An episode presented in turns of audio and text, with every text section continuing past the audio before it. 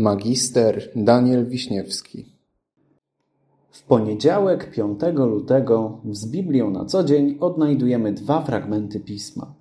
Pierwszy z nich pochodzi z księgi proroka Izajasza z rozdziału 30 z wersetu 17. Pan czeka, aby wam okazać łaskę. Drugi fragment zapisany jest w dziejach apostolskich w rozdziale 15 w wersecie 11. Wierzymy przecież, że zbawieni będziemy przez łaskę Pana Jezusa. Każdy z nas popełnia błędy. Czasami drobne, czasami większe, a momentami zdarzają się też takie wyjątkowo głupie. Mają one oczywiście, oprócz różnego stopnia powagi, także różne pochodzenie. No bo zdarza się, że nasze poglądy prowadzą nas na manowce – Albo kieruje nami gniew i decydujemy się na coś głupiego. Albo też nie przemyślimy sprawy i zrobimy coś z rozmachu. Niezależnie jednak od tego wszystkiego, każdy nasz błąd wobec Boga i drugiego człowieka ma jedną cechę wspólną. Oddala nas od innych, a w tym również od Stwórcy.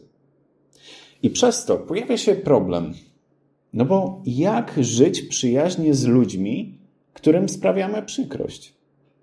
Jak żyć w zgodzie ze światem, który zatruwamy? Jak żyć blisko Boga, którego niejednokrotnie odrzucamy? Historia Kościoła pokazuje, że chrześcijanie chyba od zawsze próbowali znaleźć odpowiedź na to pytanie. Były słynne osobowości, które starały się swoimi uczynkami przykryć swój grzech, wynagrodzić jakoś Bogu i innym, że zdarzały im się wobec nich błędy. Tylko o ile sam cel jest piękny, osiągnięcie tego pokoju i wzajemnej bliskości, tak wykonanie z definicji jest skazane na niepowodzenie. Bo pewnych rzeczy po prostu nie jesteśmy w stanie swoimi siłami naprawić. Prosty przykład. Gdy dziecko rozbije drogi flakon lub wazę, nie jest w stanie jej skleić, bo nie posiada jeszcze takich zdolności manualnych ani narzędzi. Gdy pobrudzimy koszulkę, a nie mamy dostępu do bieżącej wody, to jej nie wyczyścimy. Gdy rozpuścimy plotkę na czyjś temat, to jej nie zawrócimy. Rozeszła się i już będzie wędrować po świecie. Więc wracając do tego wszystkiego i koncentrując się w tym na Bogu, czy istnieje recepta na osiągnięcie pokoju z Bogiem, jeżeli robimy wobec Niego jakieś przykrości, odstępujemy od Jego dróg? Dzisiejsze fragmenty pisma mówią nam, że na szczęście jest. Łaska. Mówi o niej jedna z pięciu zasad reformacji sola gratia. I jest ona chyba najważniejszą rzeczą w całej teologii naszego Kościoła. Nauka o tym, jak Bóg lituje się nad człowiekiem i daje mu drugą szansę. A to w jaki sposób ta Boża łaska działa, Wspaniale pokazuje historia, która przydarzyła się słynnemu pastorowi, Billiemu Grahamowi. Otóż pewnego razu, kiedy Billy jechał autem gdzieś na południu Stanów Zjednoczonych, został zatrzymany przez policjanta, który zarzucił mu przestępstwo.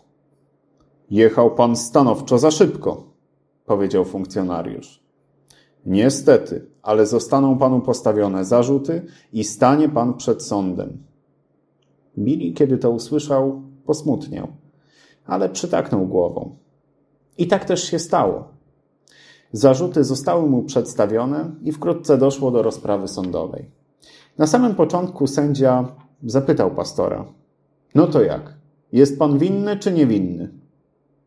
Winny, odpowiedział bez zwłoki pastor. Na to sędzia odpowiada: Przekroczył pan prędkość o 10 mil na godzinę. Zasądzam karę jednego dolara za każdą milę ponad limitem. I potem zgromadzeni już mieli opuszczać salę rozpraw, kiedy sędzia nagle zorientował się, kim jest Billy, a to była wtedy sławna persona. Zatrzymał więc go w miejscu i powiedział: Proszę poczekać, panie przestępco. Ja pana znam. Spokojnie, ureguluję pana dług. Po czym po prostu, na miejscu, za niego zapłacił. A następnie stała się najdziwniejsza rzecz, bo razem z Bilim, ramię w ramię, wyszli z budynku sądu, a następnie ten sędzia zabrał go do restauracji, gdzie kupił mu obiad. Czyli Billy nie dość, że nie zapłacił mandatu, to jeszcze się najadł. Potem Billy wielokrotnie używał tej historii jako przykładu, jak Boża łaska działa w praktyce. I miał rację, bo rzeczywiście tak jest. Właśnie to dla nas zrobił Jezus. Pamiętajmy więc, że niezależnie od tego, jak ciąży na nas nasz grzech, jak rozpamiętujemy nasze błędy, czy jak bardzo nam wstyd za jakieś dziwne decyzje z przeszłości, dla Boga to nie ma znaczenia. Zostaliśmy już drogo odkupieni. Żyjmy więc i cieszmy się tą wolnością i opowiadajmy o niej światu. A to dzisiejsze rozważanie chciałbym zakończyć słowami Kate Waltera z dzisiejszego z Biblią na co dzień. Wszystko, co musimy zrobić, to patrzeć na Ciebie. Panie, jesteś światłem nawet na ciemnej ścieżce. Ty znasz drogę, którą chcesz iść z nami, a ta droga zawsze wiąże się z łaską dla nas. Amen.